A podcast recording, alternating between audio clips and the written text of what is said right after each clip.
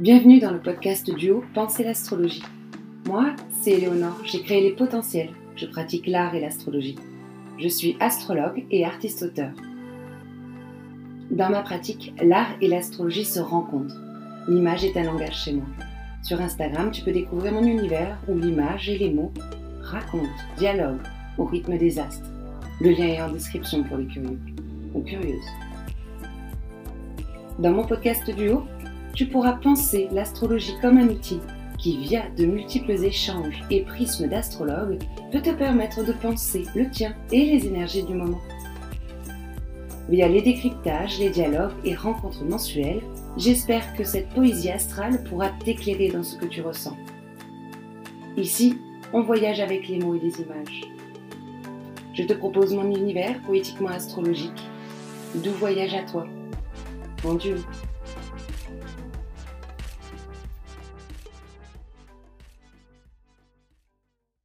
Dans cet épisode, j'ai eu la chance de partager mon micro avec Sophie. Avec elle, je découvre et vous propose de découvrir ce qu'est la microastrologie, une pratique qui intègre les astéroïdes dans l'analyse astrale, une pratique de l'astrologie quantique pour sa part. À travers cet épisode, tu pourras découvrir sa pratique, son éthique, mais également un thème aussi vaste qu'inspirant, la créativité. La créativité sera le fil rouge de cet épisode. À travers celui-ci, nous parlerons souffle créateur, inventivité, créativité, astéroïde, un voyage en soi pour penser sa propre créativité. J'espère que le voyage sera doux, que les exemples illustreront notre propos, et qu'ainsi tu seras invité à aller penser la tienne à travers ton thème astral. Je te souhaite un très bel épisode. Alors, bonjour Sophie, j'accueille avec grand plaisir dans ce premier épisode d'Essangerie astrologique Sophie, que vous pouvez retrouver sur Instagram à Sophie le chant du phénix. Et ensemble ce matin, nous allons dialoguer autour d'astrologue, mais surtout autour de la création. Donc peut-être Sophie, si tu veux bien te présenter euh, à nos auditeurs, expliquer ta pratique. Bonjour Eleonore, merci mille fois pour cette invitation. Je suis très touchée parce qu'en plus c'est le numéro un, donc euh, c'est vraiment un grand honneur pour moi d'initier en fait euh, cette, euh, cette nouvelle série de podcasts. Tu ouvres beaucoup de perspectives et c'est ça va être très intéressant. J'ai hâte d'écouter la suite. bah, merci à toi pour ta présence. Hein. C'est moi qui suis honorée de pouvoir poser ces espaces-là grâce à vous aussi qui intervenez, toi notamment pour le premier épisode. Merci de cette audace et ce courage d'avoir accepté déjà. Écoute, euh, oui, c'est euh, c'est très intéressant ce que tu proposes parce qu'effectivement, en astrologie, il y a quand même euh, beaucoup d'écoles, beaucoup de courants, euh, parfois qui se, qui se contredisent, parfois qui luttent un peu. Hein. Il y a pas mal de guerres de chapelles, mais c'est intéressant parce que ça, euh, on voit à quel point actuellement euh, il y a de nouvelles pratiques, il y a de nouvelles façons d'aborder les choses, de nouvelles façons de les comprendre. Et donc, c'est quand on plonge un petit peu son nez dedans, bah, c'est intéressant d'aller sonder ce qui se passe comme ça, à droite, à gauche, pour aller se, se faire sa propre opinion et surtout d'aller ressentir euh, vraiment dans le, dans le corps et dans les émotions euh, ce, qui, euh, ce qui dégage pour, pour voir ce qui nous parle. Parce que on oublie un, peu trop souvent, mais l'astrologie, hein, on est dans un langage. Et donc, c'est quelque chose qui doit s'interpréter comme une partition doit être interprétée par un chef d'orchestre si, mmh. pour conduire l'orchestre. Voilà, donc il y a, une forme de dialogue qui, qui s'instaure, une interprétation, un langage. D'ailleurs, bah, les, planètes sont représentées par des glyphes, donc on connaît les hiéroglyphes, mais on connaît un peu moins les glyphes des, planètes. Donc voilà, il y a ce, ce code secret à aller percer, et l'astrologie, c'est hyper intéressant. Oui, c'est un très bel outil de sens d'ailleurs. Hein euh, par rapport à cette notion du langage et justement par rapport à l'interprétation. Tout la part de créativité, que ce soit par l'interprète, soit l'astrologue, peut aussi se nuancer, se teinter hein, pour employer le langage euh, créatif. Et je sais que toi, dans ta pratique, tu pratiques qu'on appelle la micro-astrologie et également l'astrologie. Donc peut-être que justement, vu qu'on est en train d'ouvrir dans cet espace en fait différentes euh, formes d'astrologie, peut-être que tu peux nous en dire quelques Alors l'astrologie quantique, c'est vrai que le mot quantique, il, commence à, être un peu euh, galvaudé, il commence à pénétrer un peu toutes les sphères. Euh, le, quantique, qu'est-ce que c'est? C'est, euh, c'est, ça vient de la physique quantique et ça vient de la physique vibratoire aussi. Hein. donc en fait, c'est l'astrologie quantique, c'est comprendre euh, l'astrologie à travers les, vibrations. Il faut voir que les, signes astrologiques sont des champs d'énergie. Euh, les maisons sont euh, les, les, domaines d'expérimentation, mais les signes sont des champs d'énergie. Et les planètes, moi, je les ressens vraiment comme des bouquets de fréquences, c'est-à-dire que euh, quand on va euh, euh, prendre la planète Vénus, par exemple, eh bien, on va pas dire ah Vénus c'est l'amour. Non, Vénus c'est beaucoup plus que ça et ça englobe un champ d'expérience qui est vraiment très large, un champ vibratoire en fait. Hein. Chaque chaque notion finalement, c'est une fréquence. Donc, en fait, nous sommes des fréquences, nous sommes constitués de fréquences, euh, et, en fait, ce qui est intéressant dans la physique quantique, c'est de comprendre qu'on peut sortir d'un certain déterminisme pour aller activer soi-même un certain nombre de fréquences.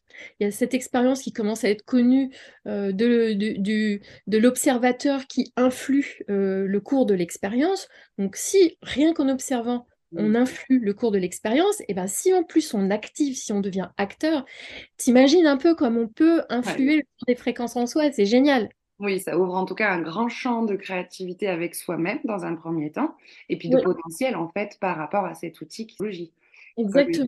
Euh, voilà. Donc moi j'aime bien voir les planètes comme des bouquets de fréquences.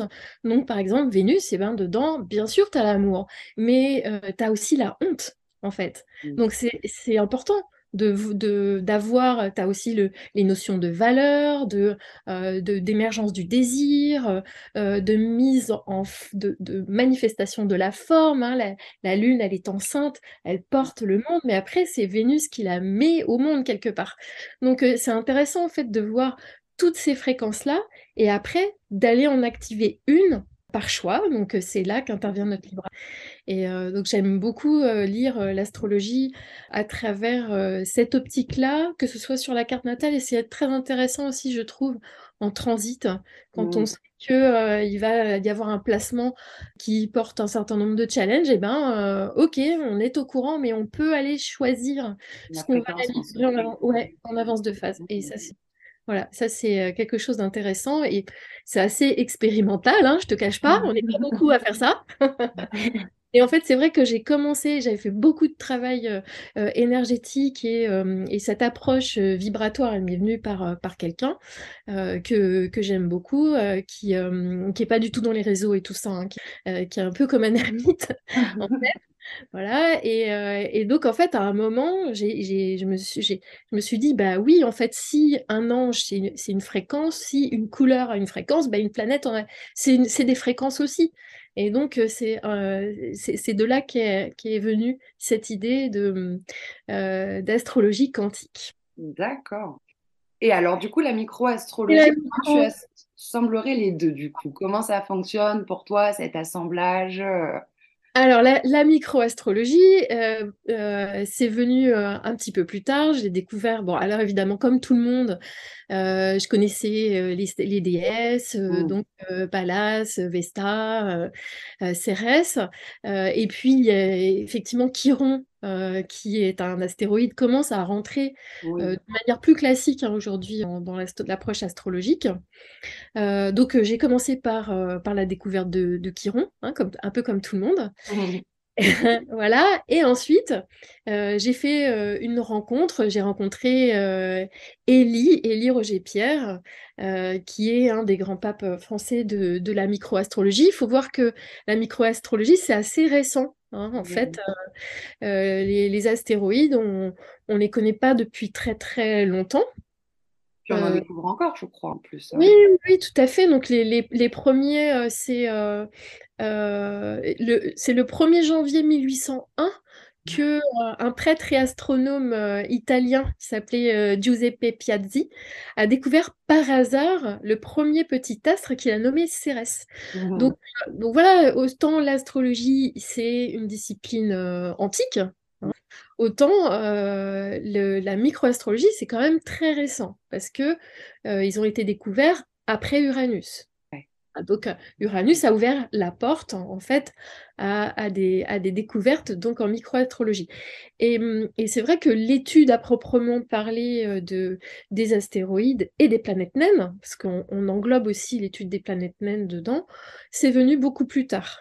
Euh, et aujourd'hui, ça commence à prendre un peu d'ampleur, mais en fait, il y a tellement d'astéroïdes que euh, voilà, c'est compliqué. En plus, c'est vrai qu'il y a, euh, on n'étudie pas les astéroïdes comme on étudie les planètes.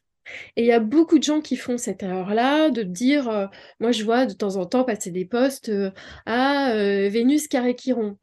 Bah oui, mais non, parce que tant que tu es à euh, 5 ou 10 degrés d'orbe, c'est pas un carré pour un astéroïde, parce que l'astéroïde est très petit.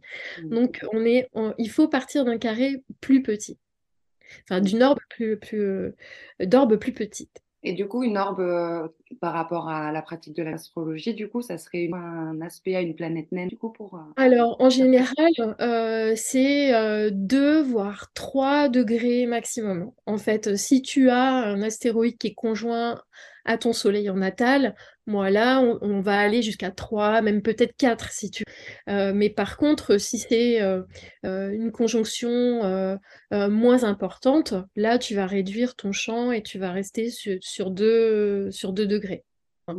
Et puis en transit, en transit, c'est un peu pareil. Que ce soit les conjonctions ou les carrés, on va rester sur, des, des degrés inférieurs. Et alors, bah, oui, alors la microastrologie, donc euh, il faut savoir que des, des astéroïdes, bah, euh, il y en a énormément. Je crois qu'il y en a euh, aujourd'hui euh, plus de euh, euh, 3500 qui ont été nommés. Et, et régulièrement, il y a des astéroïdes qui sont nommés encore. Voilà, donc c'est énorme, donc il faut savoir faire le tri. Euh, ça. ouais. faut savoir faire le tri, puis il faut savoir euh, aussi euh, comprendre euh, leur importance en fonction euh, de leur nom, bien sûr, euh, mais aussi en fonction de leur positionnement. Et c'est là où il faut avoir quelques bases en astronomie. Donc c'est là que c'est un petit peu plus compliqué, on va dire. Mais on va y revenir peut-être tout à l'heure. Mm. Voilà, donc j'ai découvert la microastrologie et pour moi c'est un peu comme l'homéopathie si tu veux, c'est-à-dire que c'est pas parce que c'est petit que ça n'a pas d'importance Euh, et euh, c'est pas parce que c'est loin que ça n'a pas d'importance non plus. Il suffit de prendre l'exemple de Pluton euh, qui, euh, qui était d'abord considéré comme une pla- planète, qui a été décatégorisée et maintenant on la considère comme planète naine. Et bah, c'est pas pour ça qu'elle n'a pas d'importance. Et d'ailleurs, les astrologues continuent de l'utiliser comme une planète. Oui, dans la pratique, et je pense que c'est à peu près toute pratique confondue, hein, plutôt... Oui, aujourd'hui est vraiment rentré euh, dans... Ouais. pas mal, ça. Mm. Alors que bizarrement, il y a d'autres planètes naines qui sont euh, aussi importantes et qui sont pas encore rentrées dans la planète. Et je pense notamment à Oméa. Et toi, et toi et moi, on a une grosse expérience. Oméa qui est assez drôle et qu'on partagera certainement Oui. tout à l'heure. Et voilà, c'est euh, intéress- assez intéressant de voir euh, l'importance de ces planètes. En fait, c'est exactement comme euh, la découverte euh, des, euh, des planètes au-delà du septénaire, donc Uranus et, Neptune. C'est que en fait, ces planètes comme les astéroïdes, ils arrivent à notre conscience finalement au moment où le collectif est prêt. Oui, bah, Donc, ça, on a quand même beaucoup d'écrits, je trouve, à, à ce niveau-là, autour de Chiron, juste, où on dit, a priori, qu'il est entré en fait dans la conscience, même s'il était, tout, bah, il était astronomiquement présent dans le ciel. Mais euh, il y a cette démarche, en tout cas, qui est assez euh, Chiron, par exemple. ouais, tout à fait. Donc, euh, donc les, les- la microastrologie, ça sert à quoi? Euh, alors, effectivement, euh, moi, je, je déconseille aux personnes qui démarrent l'astrologie de se plonger dans la micro parce que on se retrouverait sinon un peu dans une problématique euh, à fond Gémeaux. c'est-à-dire euh, dans l'axe Gémeaux-Sagittaire, c'est-à-dire noyé en fait dans les informations et euh, avec une problématique de sens derrière. Donc euh, c'est hyper important, je trouve, d'avoir des bonnes bases en, en, astrologie avant de mettre son nez dans la micro-astrologie pour avoir les bons réflexes d'interprétation et puis aussi parce que la micro-astrologie ne vient pas contredire ce qui est ce qu'on voit en astrologie ça vient apporter euh, subtilement, euh, avec précision, euh, avec une précision hallucinante, hein, souvent. Blanche, hein, même, je dirais. Hein. Carrément.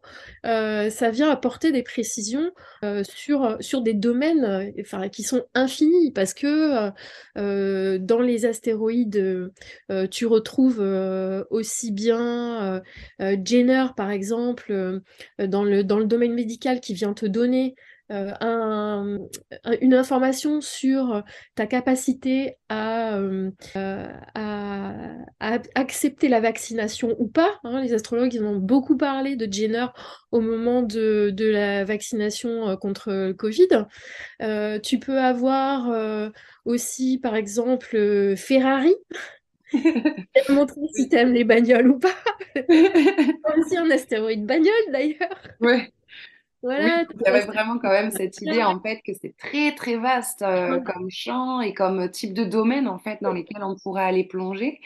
Et par rapport à l'image du Gémeaux que tu prenais, c'est vraiment cette idée que si on n'a pas déjà fait une minimale la synthèse en fait des connaissances astrologiques du septénaire, ajouter euh, la micro-astrologie va venir en fait euh, complètement disperser le sens et la logique à tirer en fait des enseignements plus, on va dire, subtil, on va dire, du coup. Hein, oui, puis euh, en plus, alors ce qui est, ce qui est bien, c'est de l'utiliser euh, comme un enquêteur, en fait. Euh, à partir du moment où tu as déjà récolté un certain nombre d'indices, et eh bien, après, à l'instinct, tu vas aller chercher tel ou tel astéroïde pour aller confirmer ou infirmer un certain nombre de choses. Et moi, je pense notamment, tu vois, des, des, des, des, personnes qui ont des problématiques énergétiques, tu vois, très fortes.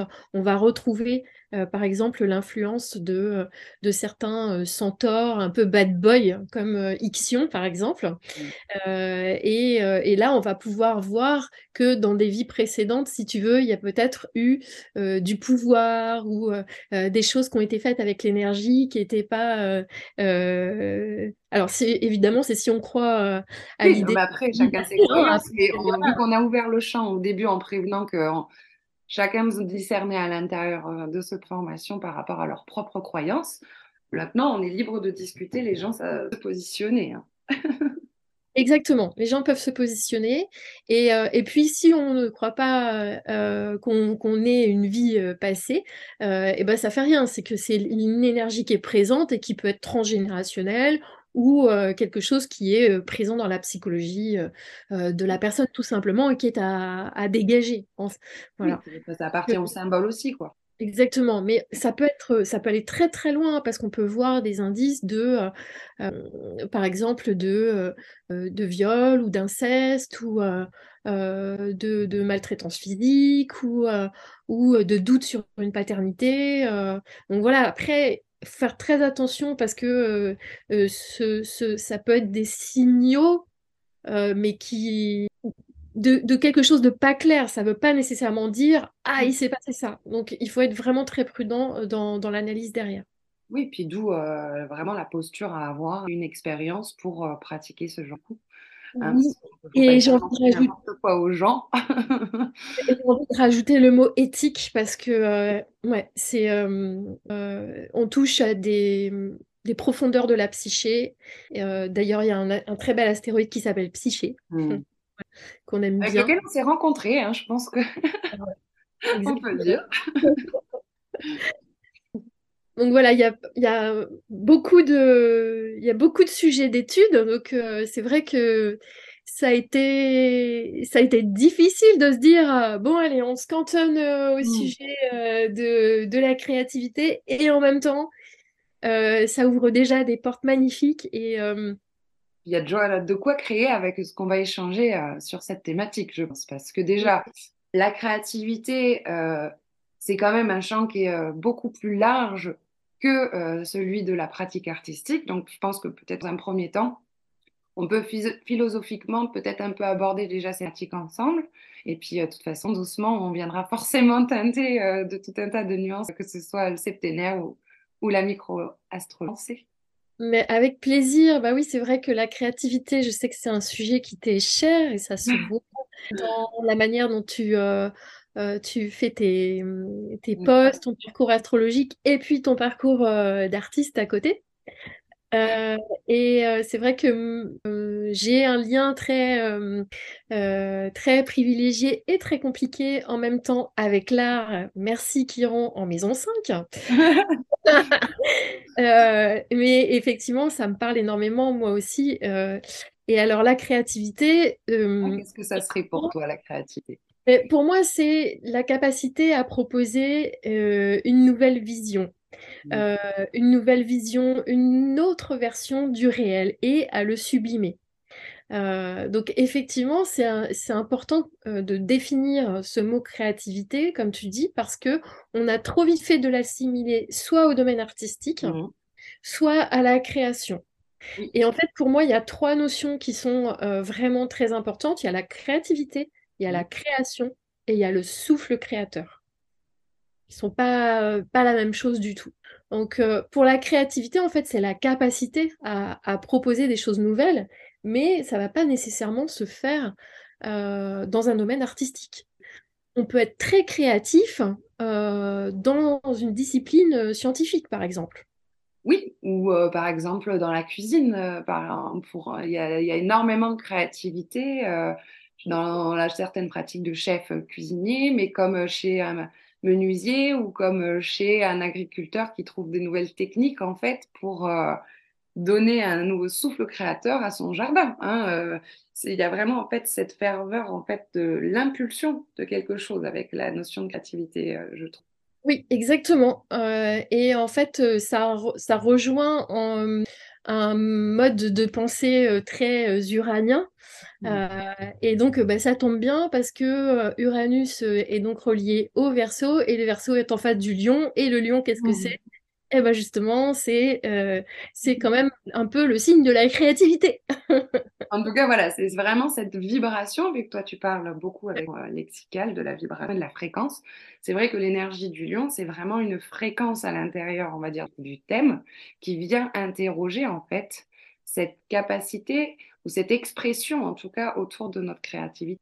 Oui, alors pour moi, c'est plus une énergie qu'une fréquence véritablement. Ah, et mais non, non, mais je t'en prie, mais euh, après, euh, c'est peut-être un peu des, des, euh, de la prise de tête lexicale, donc, mais c'est pas, le, voilà, c'est pas, pas très grave. Mais oui, en effet, le, dans le lion, il y a tout ce, toute cette capacité à, à faire émerger des choses avec avec une espèce de spontanéité d'enfant, des projets qui viennent du cœur en fait. Voilà, c'est vraiment les plus hautes vibrations. Ouais.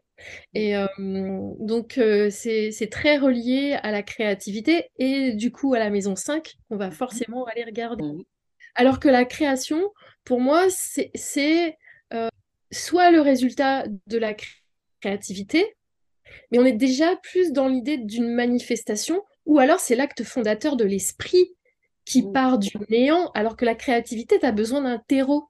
Tu pars d'éléments avec lesquels tu vas composer, proposer une nouvelle forme dans le monde. Qui, euh, voilà. Alors, la création, bah là, tu peux partir carrément du néant et le, le, le, souffle créateur, en fait, il se manifeste à travers le verbe créateur. Donc ça, ça c'est intéressant aussi. On va aller regarder euh, par exemple, un astéroïde que j'aime beaucoup qui s'appelle Logos, et c'est le verbe créateur. Donc euh, euh, là, on sent que on, va plus loin, si tu veux, dans, dans l'idée de l'émergence créative, parce qu'il y a une notion sacrée derrière, qui n'y a pas nécessairement dans la créativité, où là, on est plus dans le nouveau, le jeu. Et à l'inverse, dans la création, on est plus sur la forme que cela peut prendre comme exemple. Dans, dans, le réel, quoi, on va dire.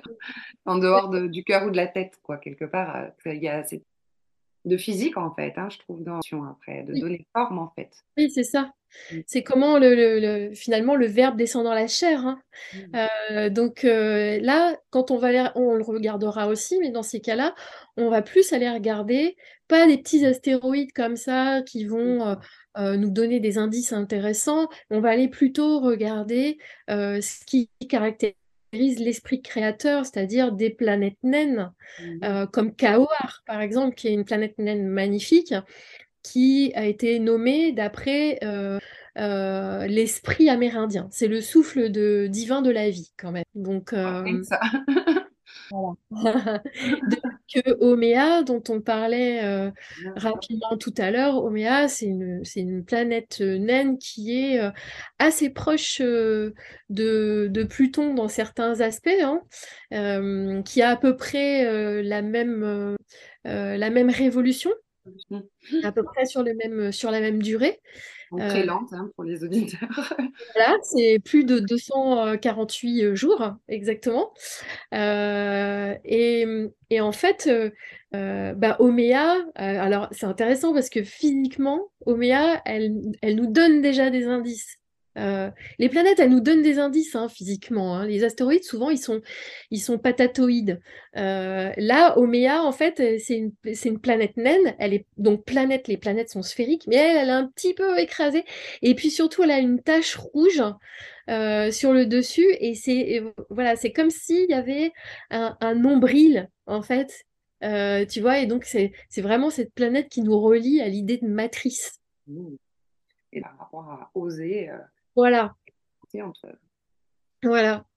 Et puis, bah, effectivement, c'est porté aussi par son nom, hein, parce que Oméa, c'est une déesse hawaïenne, et euh, donc elle, elle, euh, elle, euh, elle, est représentée beaucoup par tout son système gynécologique, son utérus, et, et, comme, comme un œuf aussi. Hein. Donc là, ce qui est un peu original dans Oméa, c'est qu'elle représente aussi la fécondité d'un point de vue plus masculin. Bah, je serais curieuse, tu vois. Enfin, je suis désolée, je suis, je suis, je suis une entorse à la, ce truc. ça me fait penser à la peinture de Dali. Je serais curieuse de voir où est son nommé à Dali, tu vois. Parce que qu'est-ce qu'il a peint des œufs? Il y avait une obsession, en fait, chez lui de cette forme euh, créative. Enfin, dans sa créativité et dans l'expression euh, picturale. Et euh, je sais qu'il est très marqué par l'énergie taureau. J'en ai parlé juste la saison de taureau de, de Salvador Dali. Mais euh, c'est vraiment une manifestation créative et d'origine chez lui dans sa peinture. Alors, bah écoute, si tu veux, on va aller regarder euh, et, euh, et, on va aller vérifier. Moi, j'avais déjà regardé pour Dali, c'est marrant que tu en parles, hein, j'avais regardé l'astéroïde Dali. Et eh oui, hein parce qu'il y en a un aussi. Donc c'est marrant. il, a été nommé, il a été nommé l'astéroïde Dali pour justement Dali.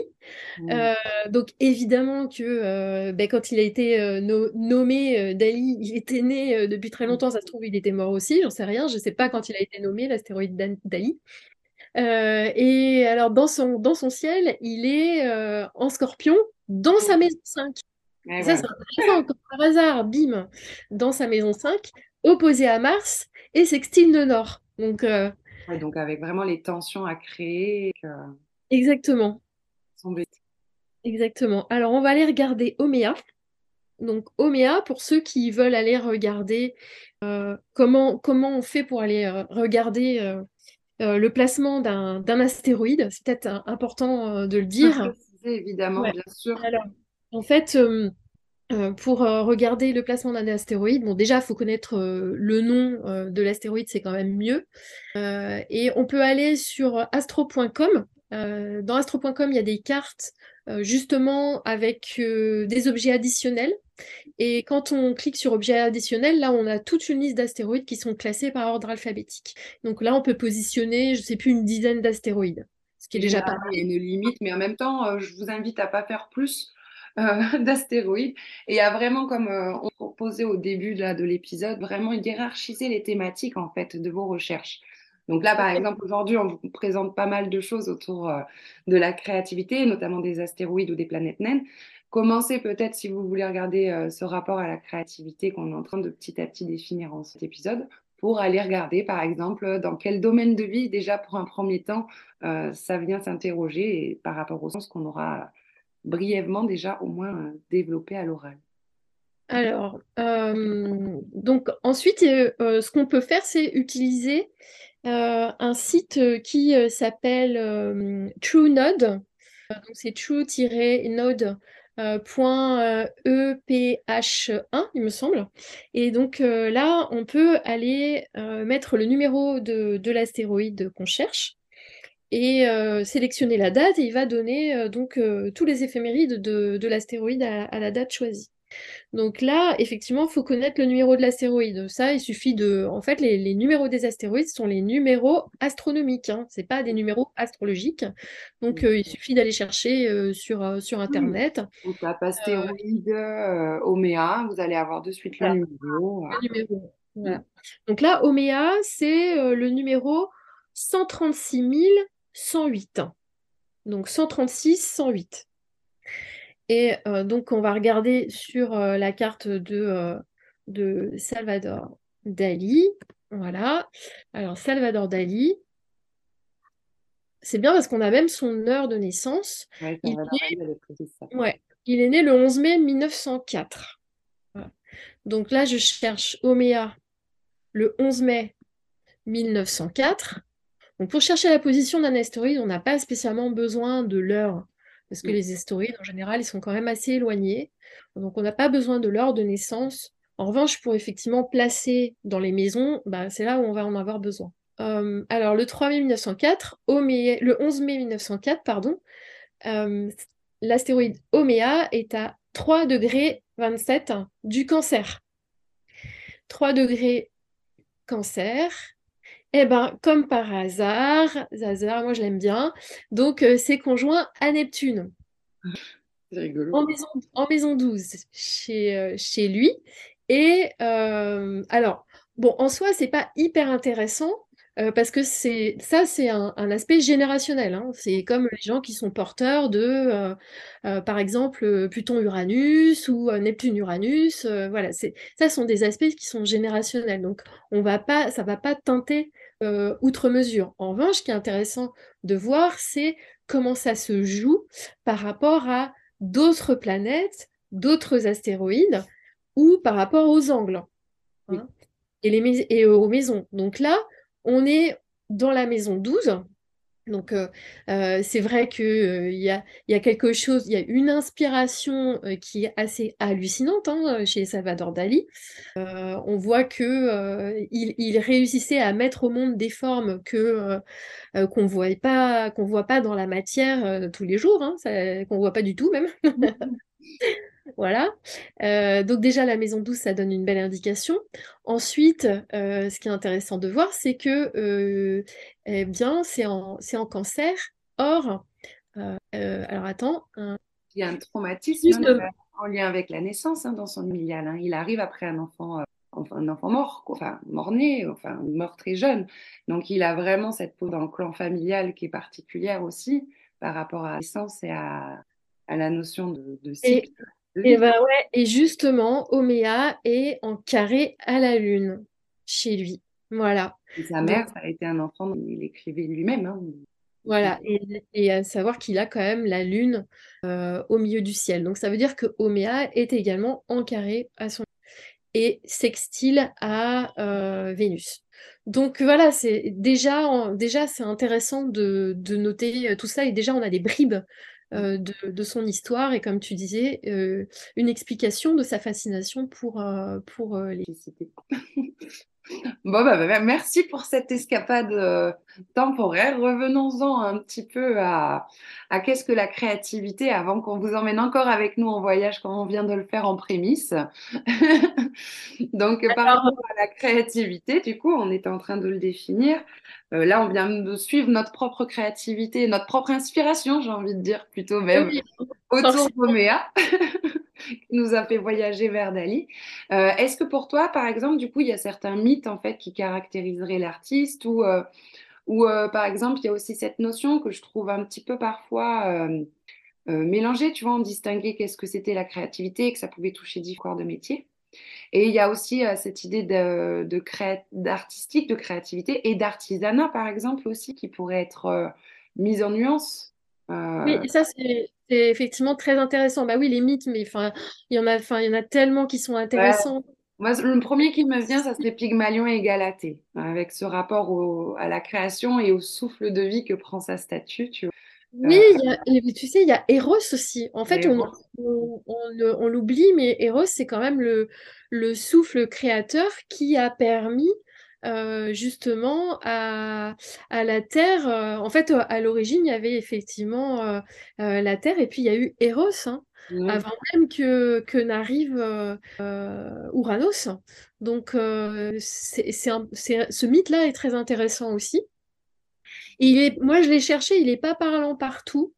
chez, les, chez les artistes ou des gens qui ont beaucoup de créativité, parce que je pense que là, en fait, on, on, va, on va au-delà, on est, on est vraiment dans, le, dans cette idée du souffle du divin, si tu veux. Oui, quelque chose qui descendrait presque. Euh, eh exactement. Donc euh, c'est pour ça qu'effectivement, il y a plusieurs. Euh, c'était intéressant de démarrer notre en précisant ce qu'on englobe dans la créativité. Et, et ensuite, on, on va pouvoir euh, redescendre sur des choses, sur des notions peut-être un, peu plus légères en fait, euh, parce qu'il y, a quand même une idée de jeu là-dedans, mmh. euh, d'expérimentation, de et, là, on peut aller voir, bah, il y a plein de choses qui vont nous donner des, indices, et on, on pourra aller voir les muses. Ça, c'est super intéressant. Ben, on peut entamer des recherches, par exemple, si la créativité est un thème qui vous intéresse, mais que, par exemple, plus autour du culinaire, donc aller mener une première étape de réflexion, par exemple, euh, autour de quels astéroïdes et ce domaine-là, en fait.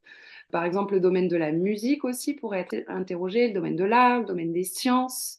Oui, l'écriture, mais euh, on peut même aller jusqu'à l'architecture, hein, par exemple. Mmh. il y a des noms de villes qui sont très intéressantes, des villes qui sont vraiment très représentées dans le domaine de l'architecture. Euh, il y a Vauban aussi hein, qui existe. Ah oui. oui. Ouais, ouais, ouais. Après, il va y avoir aussi la stratégie. Parce qu'on peut être aussi créatif dans sa stratégie, dans sa stratégie entrepreneuriale ou euh, même dans une stratégie plus, euh, plus combative, par exemple pour un sportif. Euh, tu vois, il y a un astéroïde César, par exemple. Bon, bah voilà, c'est ça. alors, il y a aussi la stratégie de la guerre. Hein, donc, mmh. ça fait aussi partie de, de cette créativité parce qu'on peut être créatif même en faisant la vaisselle. On s'en rend pas compte, mais oui, en fait, la créativité touche tous ces domaines-là. Donc après, comment est-ce qu'on ramène ça dans notre étude euh, de la micro-astro? Ben, On va regarder un certain nombre d'astéroïdes un peu à l'instinct. Alors, effectivement, il existe euh, des, logiciels qui vous placent plein d'astéroïdes. Moi, je ne suis pas forcément très... Euh, fan de ce genre de méthode parce que je trouve que ça perd énormément. Je trouve qu'il y a déjà. Ils en place combien d'un coup ces logiciels? Parce que si d'un coup, moi je vois, j'utilise euh, aussi comme autre outil, vous avez Astroden qui est pas mal, mais euh, moi je trouve ça très bien qu'il te limite à 10 parce qu'en fait, une fois que tu as placé 3, déjà, euh, oui. tu as des partout, hein, des aspects partout, donc il faut prendre le temps après de l'assimiler quand même. Et puis après, on, arrive à un stade où ça, devient indigeste en fait. Donc euh, effectivement, c'est intéressant d'aller euh, creuser ça un peu à l'intuition. Hein. En fait, il faut faire confiance à son intuition et faire preuve de créativité aussi dans sa recherche. Ah, évidemment. Donc après, effectivement, on va aller regarder bah, si un astéroïde il est en maison 5, qui nous donne déjà euh, une idée de la manière dont il s'exprime. Euh, quand il va être euh, proche du euh, milieu du ciel ou de l'ascendant, là c'est pareil, ça nous donne aussi une, indication d'importance, de réalisation de soi ou d'horizon qui s'ouvre à soi, d'énergie qu'on doit apprendre. Ça c'est intéressant. Après, si c'est un astéroïde conjoint à une planète du, du septénaire, c'est-à-dire le système antique, mmh ou même le, système traditionnel, donc avec Uranus, euh, Neptune, Pluton, bah là c'est pareil, ça va nous donner euh, une, belle indication. On peut regarder aussi si c'est conjoint au nœud, le nord-sud, et, euh, et puis aussi à la lune noire. Ça peut être intéressant aussi ça là. Après, une distinction du coup entre le nord, le sud par exemple, tu vois, est-ce que si c'est sur le, plutôt en tout cas des en lien avec une thématique plutôt intégrer ou à retrouver s'il est rétrograde aussi, parce qu'il y a des rétrogradations aussi dans le... Alors oui, il y a des rétrogradations aussi dans les astéroïdes, c'est vrai. Ouais. Euh, c'est le même principe euh, que, euh, que pour, que pour les, les planètes, hein, exactement. alors oui, c'est marrant, tu vois, j'ai vu par exemple Calliope, qui est la muse de la poésie. c'est l'astéroïde numéro 22. C'est un, un, très bel astéroïde, j'aime beaucoup en fait, hein, Calliope, cette idée de, de la poésie. elle est conjointe au nœud sud chez François Cheng. Donc déjà, ça nous donne une idée euh, euh, de, de l'importance euh, de, la poésie dans, voilà, ouais. Donc c'est quelque chose qui est vraiment inscrit chez lui, puis c'est une énergie avec qui qu'il avait besoin de travailler de toute façon. Moi, je suis un peu, j'ai pas trop envie de dire ne nord, ne sud, karma dharma, faut aller là, faut laisser ça, faut quitter machin je trouve que les, les, les nœuds, c'est intéressant de les observer en tant que axe, en fait. Hein, et ah on bah, est vraiment... Moi, je suis d'accord. Hein. De toute façon, moi, je prends beaucoup l'astrologie avec cette dynamique d'axe aussi. Parce qu'en fait, euh, si on reprend le, en tout cas le dessin du sens, potent autour du soleil, euh, l'idée est de trouver le centre. Hein. Exactement. Je pense qu'à l'intérieur d'une roue zodiacale, le principe et l'équilibre se trouvent au milieu, et ni en penchant d'un côté, ni penchant de l'autre. Ouais, c'est vraiment pour moi, c'est ça. C'est un axe qui nous fait travailler. Et euh, après, est-ce que c'est la zone de confort? Est-ce que c'est une énergie, euh, le nœud nord? Est-ce que c'est une boussole? Est-ce que machin? Je sais pas. Quoi qu'il arrive, de toute façon, ça, ce sont des points qui nous font vraiment travailler, quoi. Ça, c'est sûr. Et toute la vie, toute la vie, c'est, ça nous fait vraiment bosser, quoi. Par rapport à la lune noire, qu'on associe un petit peu à notre euh, part d'ombre, à nos peurs potentiellement.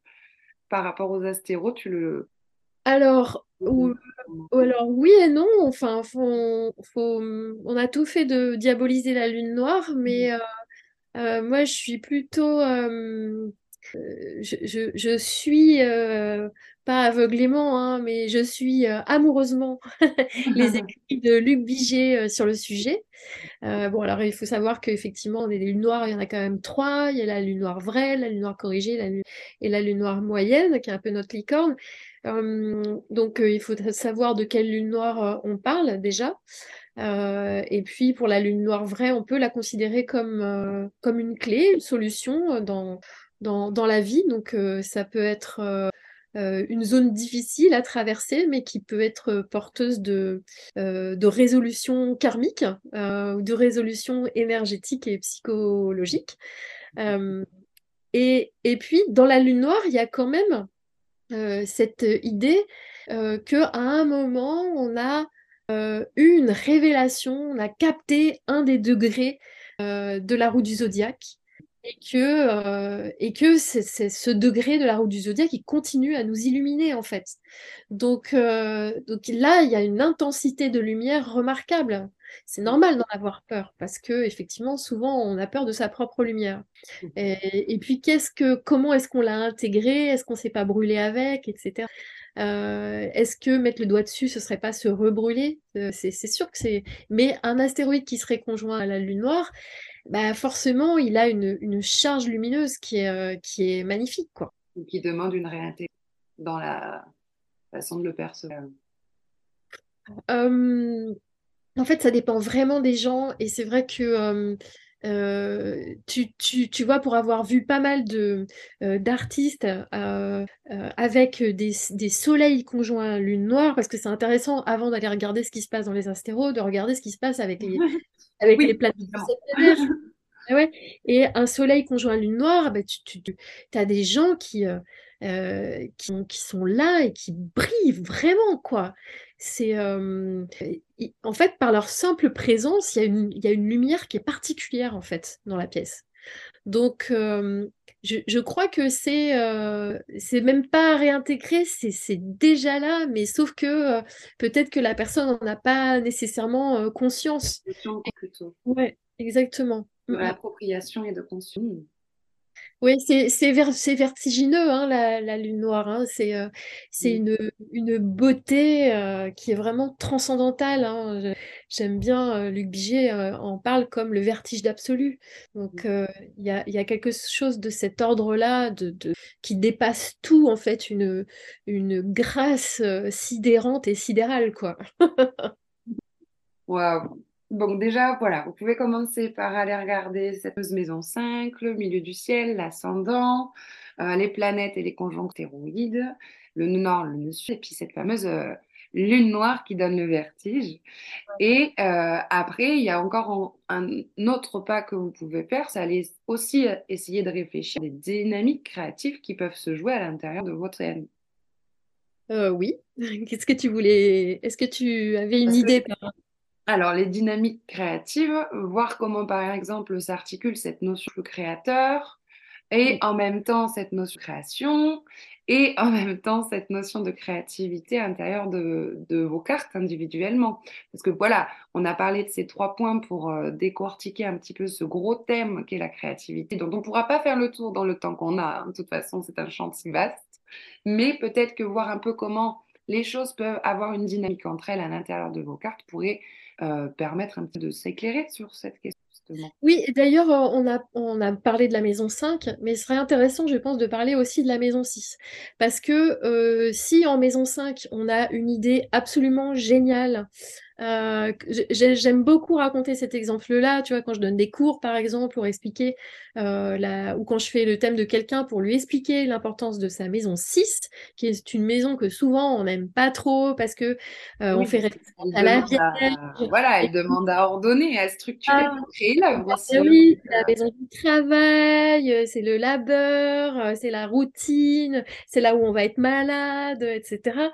Donc, euh, je dis souvent, oui, mais si tu es, sculpteur, tu as l'idée géniale de faire un lion avec des, une couronne de papillons autour de la tête, euh, en bois incrusté de pierres, de machin, etc. Si tu vas pas, donc ça, tu as cette tu as cette idée en maison 5, et si tu ne vas pas dans ta maison 6 et que tous les matins, tu prends pas ton polissoir, ton bureau, etc., que tu vas pas dans ton atelier pour aller donner forme à ton œuvre, eh ben, ton œuvre elle reste dans ta tête. Donc tu as besoin de la 6 pour aller réaliser le projet de la 5. Donc c'est intéressant aussi de voir euh, comment s'exprime après cette créativité dans la matière. Est-ce que c'est juste des idées fumeuses, tu vois, si quelqu'un a beaucoup d'air mais qui n'a pas de terre, il va avoir du mal à manifester ses projets. Mais évidemment. Et cette maison 6, du coup, euh, il y a aussi euh, le lien, je trouve, par rapport à la créativité, où ils peuvent aussi regarder l'action que peut avoir Saturne. Complètement. Justement, permettre de clarifier euh, et d'organiser la matière pour l'œuvre ou pour l'acte créatif en tout cas. Hum, j'y mettrai aussi euh, l'énergie de Xérès, tu vois, par exemple. Xérès? Ouais, je, je, dis jamais bien. je trouve aussi qu'aide à, à définir aussi les espaces euh, à travers la créativité aussi. Euh, Cérès, elle nous donne euh, cette notion de rythme de la nature hein, aussi. Euh, alors c'est marrant que tu parles de, de, Cérès juste après avoir parlé de, Saturne, parce que dans les deux, on retrouve cette notion de fossile, hein, puisque mmh. oui, Saturne, c'est Chronos qui va émasculer son père à l'aide d'une sorte de serpe. On ne connaît pas trop bien le, le nom de l'outil qu'il a utilisé. Il y a plusieurs théories sur le sujet. Et puis Cérès, effectivement, qui, représente, euh, qui est représenté euh, par euh, un demi-cercle avec une sorte de manche. Donc c'est vraiment l'idée de la faucille. Et puis c'est cette déesse qui, qui rythme les saisons. Hein, qui nous donne l'été et puis l'hiver, voilà. Donc, donc il y a le rapport au rythme au travail ou enfin, justement ce rythme dont vous pouvez avoir besoin pour laisser aussi exprimer la forme aussi? Et ce qu'on va récolter euh, récolte, évidemment, avec. Oui. Mm. Alors après, je voudrais juste faire un petit euh, focus sur euh, le positionnement des astéroïdes. Parce que là, on a beaucoup parlé de, des noms des astéroïdes. Donc, il faut savoir comment ça se passe. C'est que quand il y a un, un, objet céleste qui est découvert, on fait, on fait des, ben, des photos. On fait, il y a ce, ce, moment de la découverte qui est inscrit, qui est noté. Les, à ce moment-là, les astronomes donnent, les observateurs donnent un, numéro à l'astéroïde ou au corps découvert. Et donc on garde le cliché hein, de, cette découverte. Et ensuite, on lui attribue un nom. Donc, euh, effectivement, les premiers astéroïdes, ils ont été beaucoup nommés d'après la mythologie grecque, mais pas que. Il y a aussi d'autres mythologies qui rentrent en ligne de compte, et après, ça va dépendre aussi de la culture personnelle du découvreur. Mmh. Euh, aujourd'hui, bon, il y, a beaucoup d'astéroïdes qui sont nommés. Euh, enfin, voilà, c'est un peu de l'auto-congratulation dans le milieu. Ils se donnent euh, des noms entre eux, donc ça va pas spécialement être parlant pour nous. Mmh. par contre, effectivement, tous, tous, les astéroïdes qui portent des, des, noms de divinités grecques, égyptiennes, hawaïennes, norvégiennes, ah, etc. ouais, c'est super intéressant, effectivement. Puis, mais il n'y a pas que ça. Alors, en fait, ce qu'il faut savoir, c'est que, outre ce, ce, nom qui est porteur de sens, tout comme Vénus, Mars, Jupiter, voilà, c'est porteur de sens, euh, eh bien, il y a aussi euh, le positionnement des astéroïdes qui va nous donner une teinte. Euh, alors, en fait, ces, astéroïdes, donc, on sait qu'il y a eu d'abord les, astéroïdes du féminin, hein, Cérès, Pallas, Juno et Vesta. et après, donc il y en a beaucoup d'autres qui ont été découverts. Alors, il y a beaucoup d'astéroïdes qui se trouvent au niveau de la ceinture principale c'est entre Mars et Jupiter. Euh, on va avoir euh, aussi les AAA, donc les Amors, Athens, donc ça c'est la mythologie grecque, les Apollo, les Atira, qui orbitent entre le Soleil et la ceinture principale. On a aussi les Troyens joviens qui partagent l'orbite de Jupiter, hein, Jupiter jovien. Et puis ensuite, on va commencer à rentrer dans euh, des astéroïdes qui ont euh, une puissance particulière parce que ça va faire un petit peu comme les, comme euh, les planètes euh, du transpersonnel, c'est-à-dire que plus elles vont être éloignées et plus, si tu veux, ça intervient à des plans subtils de notre conscience finalement. donc on va retrouver les centaures qui se situent entre la ceinture principale et le disque de Kuiper. Alors, en gros, pour, pour dire ce que c'est, c'est-à-dire entre Jupiter et Neptune. Donc les centaures, parmi eux, évidemment, on va retrouver euh, Chiron, même si c'est pas vraiment un centaure, mmh. et Chariclo, qui est la femme de Chiron.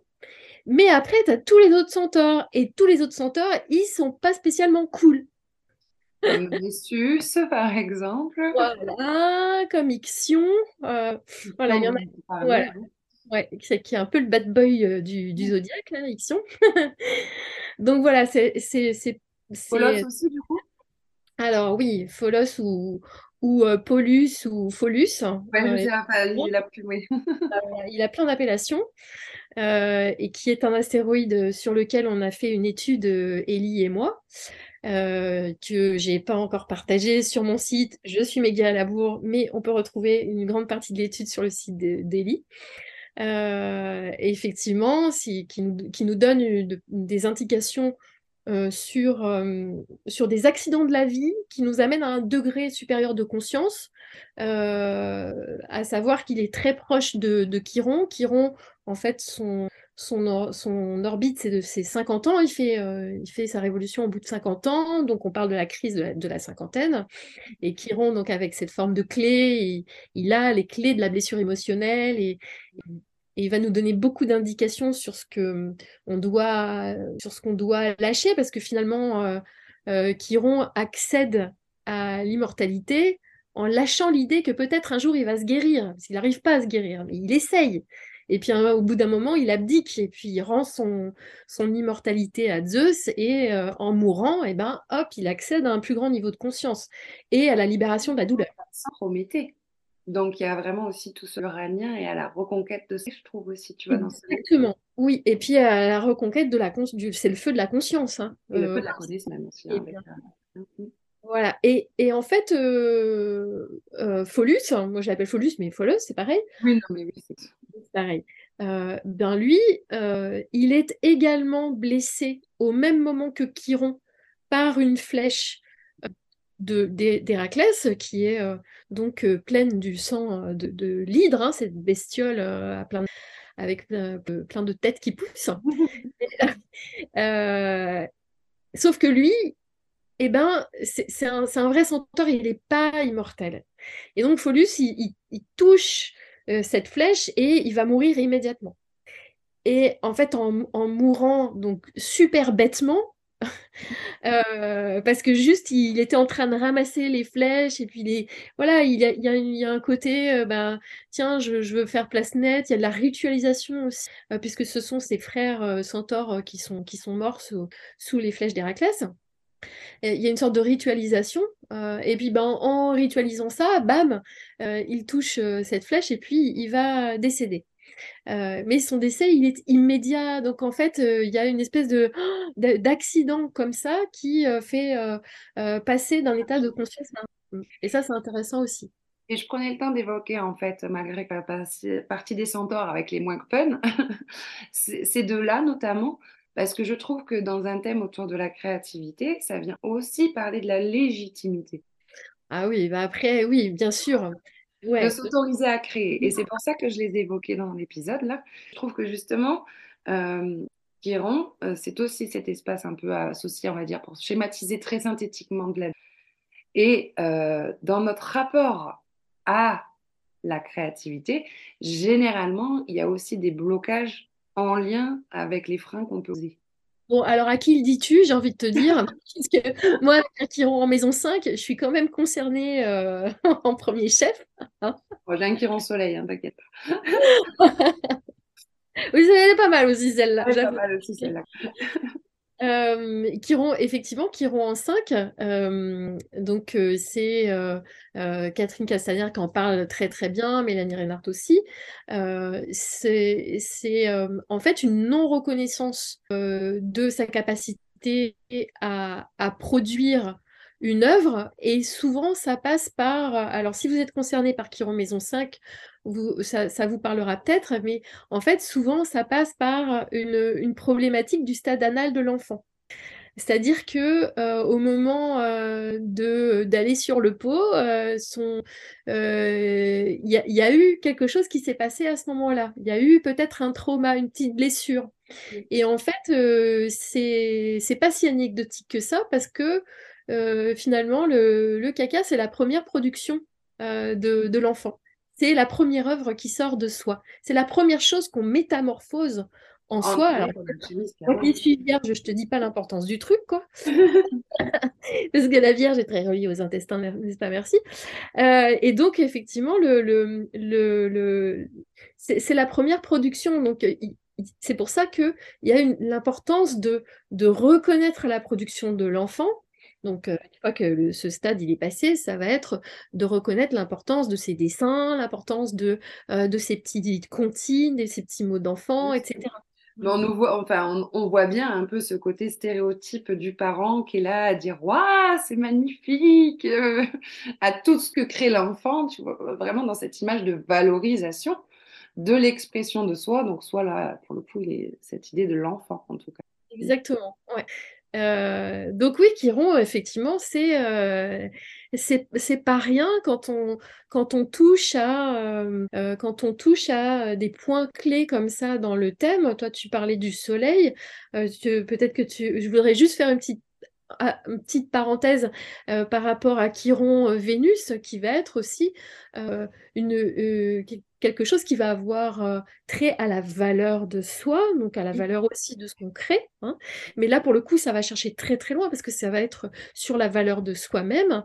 Et euh, par contre, en, positif, parce qu'il y a forcément aussi des cadeaux magnifiques, bah oui, à en tirer, c'est que euh, un lien euh, Chiron-Vénus, bah, tu vas avoir des gens qui vont être euh, capables de voir la beauté chez les autres, la beauté de l'âme. C'est assez impressionnant, c'est un aspect magnifique en fait.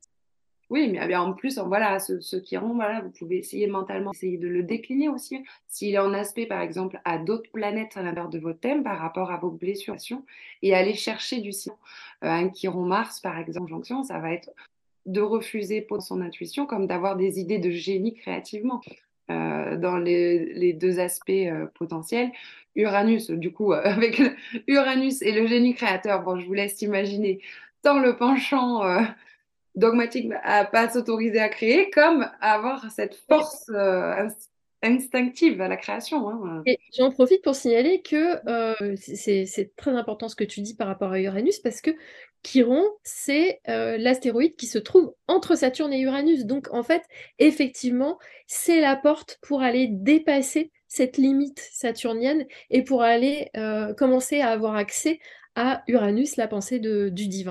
Et toi, tu, donc, tu veux peut-être dire quelque chose par rapport à. Voilà, et pour continuer justement ce, fameux Chiron, d'espace qui se suit du coup quelque part, que ce soit astronomiquement parlant ou symboliquement parlant dans le champ du langage, pour aller vers l'expression de sa créativité, justement, il est euh, cet espace du présent qui se situerait quelque part symboliquement entre le passé saturnien, saturnien et euh, l'avenir uranien. Donc, pour autant, ce Chiron propose malgré tout d'activer, euh, d'avoir une clé en tout cas, potentiellement pour aller débloquer des créativités qui se manifestent, comme on l'a largement dit, dans différentes et d'expressions. Oui, et tu voulais peut-être dire un mot par rapport à Chiron Soleil qui te. eh bien, une Chiron Soleil. Alors, je ne le généraliserai pas parce que je n'ai pas rencontré d'autres gens qu'on avait, euh, euh, en fait. Donc, bah, si vous avez un Chiron Soleil, je serais ravie de venir échanger avec vous à ce sujet-là et euh, de mener une petite euh, micro-étude, en tout cas, euh, sur cette thématique-là. un Chiron Soleil, ça va, je trouve, donner beaucoup de sur sur ce qu'on crée ou sur. alors moi, il est teinté du Gémeaux en plus, sur ses connaissances et sur oser faire. Des doutes de reconnaissance, enfin des problématiques autour de la du travail, d'avoir beaucoup de doutes sur le rayonnement qu'on peut avoir. Et oui auprès des autres. En tout cas, de ne pas avoir la conscience euh, exactement de ce qu'on rayonne.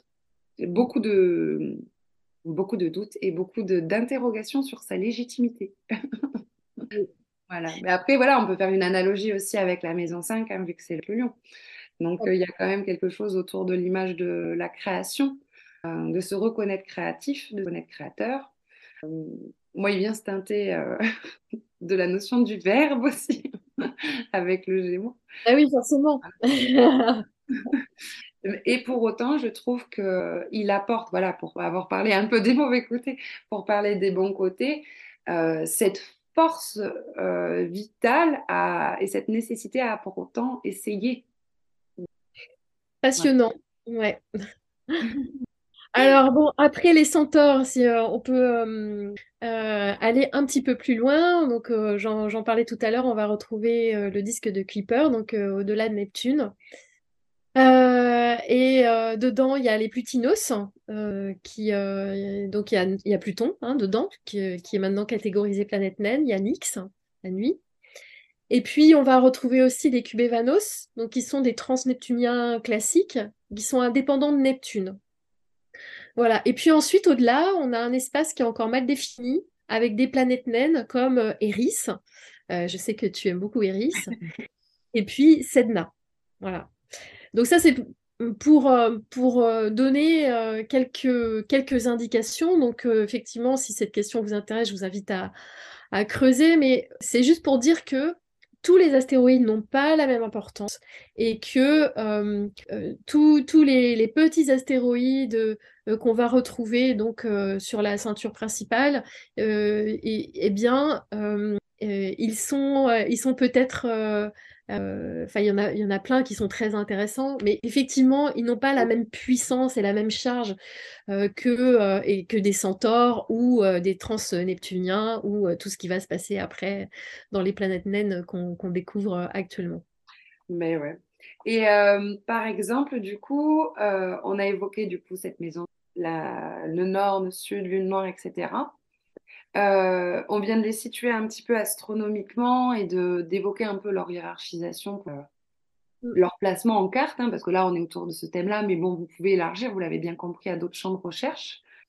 Euh, est-ce que du coup, pour toi, euh, il y a des, des artistes, c'est pas ce que je voulais dire. Est-ce que du coup, pour toi, il y a des astéroïdes qui viennent vraiment plus pointer thématiques autour de la créativité? Tu vois, par exemple, est-ce qu'on en a quelques-uns, tu vois, à donner en, dans le domaine de la musique pour se réintéresser? Alors oui. Les sciences, tu vois, euh, pour euh, aller nourrir leur curiosité. Complètement. Et ça vient donner euh, pas mal d'indications intéressantes sur le profil des, des personnes. Euh, donc, euh, j'ai parlé euh, de Calliope hein, sur, pour François Cheng, donc cette muse de, la poésie qui, chez lui, est conjointe au nœud sud. Eh bien, on la retrouve aussi de manière très intéressante, cette Calliope, chez Francis Ponge, qui est, est un, poète que j'aime beaucoup. et elle est en maison 3, opposée Mercure. Hein. Il y a vraiment quelque chose qui se joue par rapport à cette, euh, à cette parole, à ces mots auxquels il donne euh, euh, un aspect complètement différent de ce, qu'on peut attendre, hein, parce que sa poésie, elle est quand même extrêmement simple, mais, mais très novatrice. Vraiment avec les mots pour le coup en plus. alors, je fais juste une parenthèse parce que je sais qu'on en avait parlé en aparté toutes les deux. Mais là, voilà, tu viens de parler d'une opposition. Dans le système astrologique, on va dire un peu plus classique, une opposition, ça va être vraiment un peu interpréter une notion de tension, de devoir faire éclore quelque chose. Euh, peut-être qu'on prend une petite parenthèse autour des aspects avec la micro-astrologie parce que ça vient nous chercher, nous inviter différemment quand même. Il y a un petit peu de peut-être de nuance à, à donner aux auditeurs pour pas qu'ils l'interprètent à la manière aussi classique que. C'est vrai. Mm. Je trouve que euh, pour les astéroïdes, euh, donc c'est effectivement les conjonctions vont être très intéressantes et les carrés aussi vont être très intéressants. Après, bon, sur du, sur du sextile, c'est toujours intéressant, mais en fait, euh, même les carrés sont très intéressants quand on a un, carré entre son astéroïde et, euh, euh, une planète traditionnelle. je trouve que ça, vient donner une dynamique au thème et que c'est pas nécessairement quelque chose de, de dramatique en fait d'avoir un carré. Je trouve que les carrés dans les astéroïdes, euh, eh ben, ils, sont, ils sont moteurs, en fait. Peut-être à interpréter, comme tu dis, euh, de, manière différente. Je vais, je vais pas nécessairement aller tout le temps chercher la signification de l'aspect. Mais par contre, le fait que ça active, ça, c'est intéressant. Et le positionnement en maison en signe, ça, c'est intéressant aussi. Oui. Après, si tu as un astéroïde qui est, je sais pas, en maison 5, par exemple, tu as Calliope qui est en maison 5, mais qui n'est relié à aucune planète du septénaire, aucun point, aucun angle, en soi, ça va te donner euh, un, le, un indice sur le fait que c'est parlant. Est-ce que ça va être un, je sais pas, un, art vraiment très important pour toi? Je suis pas très sûre. Oui. Voilà. C'est plus du domaine du jeu, mais bon. après, n'oublions pas en soi que de toute façon, tout, euh, sont présents dans nos propres cartes. Hein, euh. Donc, ils ne peuvent pas avoir, euh, il ne peut pas y avoir 3500, je crois que tu évoquais tout à l'heure, euh, signifiant absolument. Euh, et après, voilà, on en revient à ce qu'on disait au début de la perte du sens à la fin. C'est intéressant de faire le tri, comme tu dis. Justement, tu vois, j'ai fait cet exercice sur Mylène Farmer, que je trouvais que l'exercice était assez intéressant parce que on a également une muse de la musique. Euh, donc on a Calliope, muse de la poésie. Ben, on a 27 Euterpe, hein, qui est la muse de, de, la musique. Hein, Et euh, 27 Euterpe, elle est en Gémeaux maison 10, Trigone Lune, donc c'est pas mal.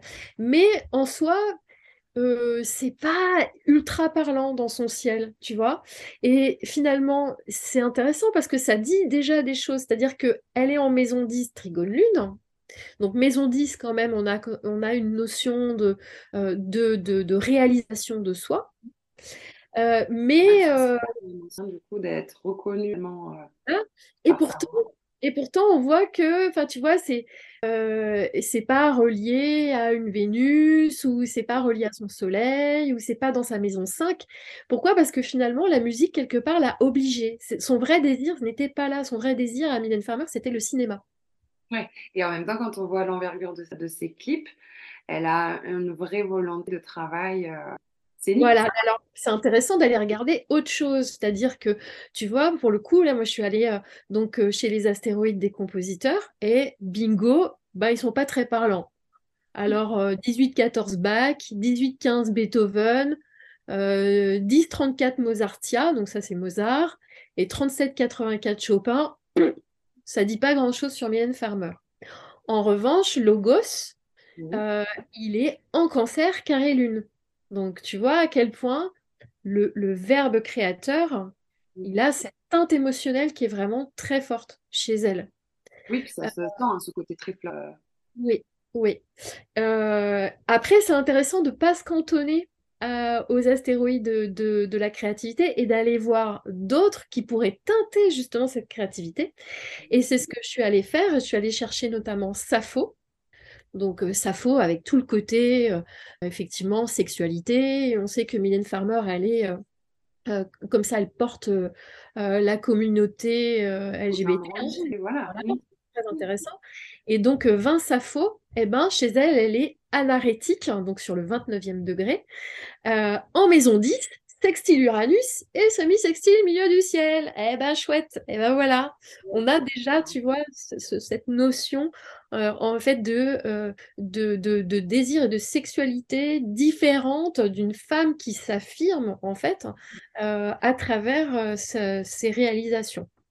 Et, et, un autre qui me semblait intéressant, c'est Mélancolia, 5708, qui est en maison 9, trigone Soleil et trigone Saturne. Voilà, donc ça fait, tu vois, un, trigone en, signe de terre qui lui donne des facilités, mais qui en même temps est un petit peu enfermant. Et eh ben oui, Mylène Farmer, elle est un petit peu enfermée dans sa mélancolie quand même. Hein, voilà. Oui, puis la forme manifestée, on va dire, les thématiques en lien avec le rapport au corps, à la sexualité, à l'image de la femme. Euh, on va être sur. Euh, bah, elle chante hein, Mélancolie euh, tout court. Hein, c'est l'un de ses titres. Hein, de mes, Mélancolie, je crois, un truc comme ça. Donc, Mélancolia, je crois qu'elle l'a appelé même. Il faudrait regarder le transit de Mélancolia au moment de la sortie. Mais ça pourrait être rigolo de voir où il était sur son thème à ce, à ce mm. moment-là. On se le note, on se le mettra en commentaire. Ouais. Et après, euh, Logos, du coup, il interagit aussi, bien compris. Et dans ce terre, ce triangle de terre, comment ça va se manifester? Alors non, Logos, il, il, interagit avec la Lune et il est en Avec la Lune. Voilà. Là, c'est intéressant, euh, effectivement, ouais, à son émotionnel, hein, qui, euh, qui, est mmh. très marqué dans sa créativité. Alors que tu vois, un, un, une autre énorme star va pas du tout euh, avoir euh, le même, euh, le, même profil en microastrologie. donc je suis allée voir chez Michael Jackson comment ça se passait. J'ai failli dire Michael Jackson, dis donc. donc Michael Jackson, il a Euterpe en Lion, maison 6, conjoint Uranus. Alors quand on voit comment il a révolutionné le monde de la musique, euh, moi, je trouve ça juste euh, incroyable, en fait. Ouais, puis la, la créative dans le travail, quoi. Ouais.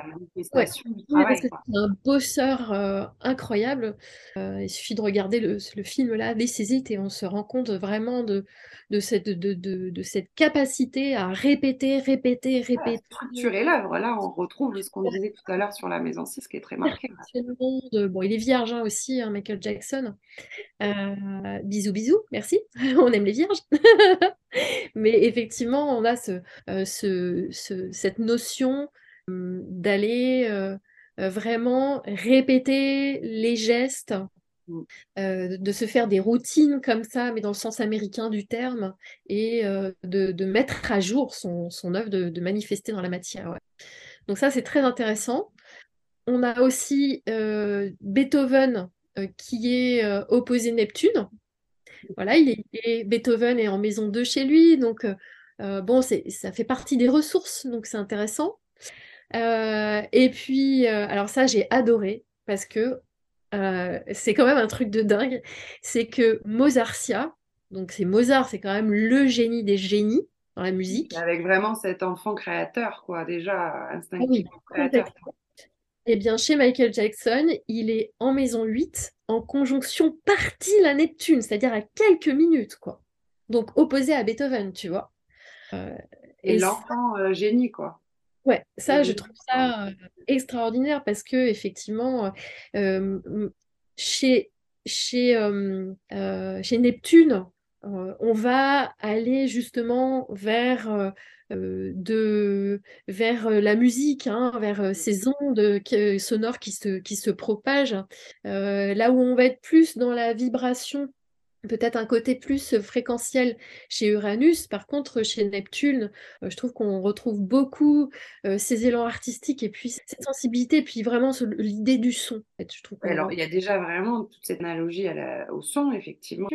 Il y a vraiment ce côté qui teinte le thème avec, euh, si vous commencez déjà rien qu'avec les planètes, par exemple, ce côté vecteur des idées avec Neptune, tu vois, côté messager, Ah, d'émotion. tu te branches, tu te branches à la source de création, à la source divine d'amour. hein, donc, Enfin, euh, voilà, il ouais. y a vraiment quelque chose de plus grand dans la, dans le rapport à la créativité avec, donc, euh, oui, une conjonction comme ça pour un, quelqu'un qui a travaillé dans l'univers de la musique. Voilà, c'est c'est absolument euh, euh, parlant et magnifique, quoi. Voilà, après, euh, euh, chez, chez Vianney, euh, tu vois, j'ai retrouvé aussi Euterpe. Euh, alors, j'ai pas cherché absolument tous euh, les astéroïdes, hein, mais euh, euh, donc on, on retrouve Euterpe en Lion, en maison 1 et conjoint Jupiter. Donc ça, c'est intéressant parce que, euh, alors, c'est pas, c'est pas conjoint Soleil, mais, euh, mais c'est la maison 1, donc euh, il se définit comme ça. Conjoint Jupiter, bah, enfin, vraiment, il avait son avenir qui était tout tracé, quoi. hein. Et C'est- il écrit, il compose des chansons. Mm, mm. Donc il est vraiment inspiré par euh, cette muse de la musique. Ouais. Et euh, est-ce que tu aurais des, des exemples euh, autour d'autres domaines de créativité que la musique pour nourrir euh, Alors, bon, j'ai parlé de littérature hein, euh, tout à l'heure. Euh, je suis allée aussi chercher chez euh, Grand Corps Malade. Euh, Mmh. bon, bah, là, c'est c'est pareil. On a Calliope, euh, la muse de la musique, hein, qui, euh, euh, non, pardon, la muse de la poésie, euh, qui est euh, en Maisonneuve, en Lyon. Donc, euh, c'est quand même très solaire. Pas loin du soleil. Donc, on n'est pas à deux trois degrés d'orbe, on est à quatre cinq je crois, de mémoire. Et euh, carré ascendant. Donc, Ça aussi, c'est intéressant parce que ça impulse une dynamique. Euh, on sent que c'était peu. voilà, c'est pas du domaine du, euh, du, du- génie qui tombe sur la tête là, comme avec Michael Jackson et Mozart. Euh, mais effectivement, il y avait eu, il y a eu une dynamique chez lui qui l'a obligé à mobiliser beaucoup de force intérieure à aller se mettre au monde lui-même, en fait. hein. Et du coup, tu vois, à part à penser à, à tout ça, je me demande, tu vois, il y a la place de l'imaginaire à la créativité pour euh, oser trouver les mots. Tu vois, il y a aussi tout ce processus interne, en fait, avant euh, l'expression euh, créative, il y a quand même ce processus de chemin qui se fait, en fait, avec l'imaginaire.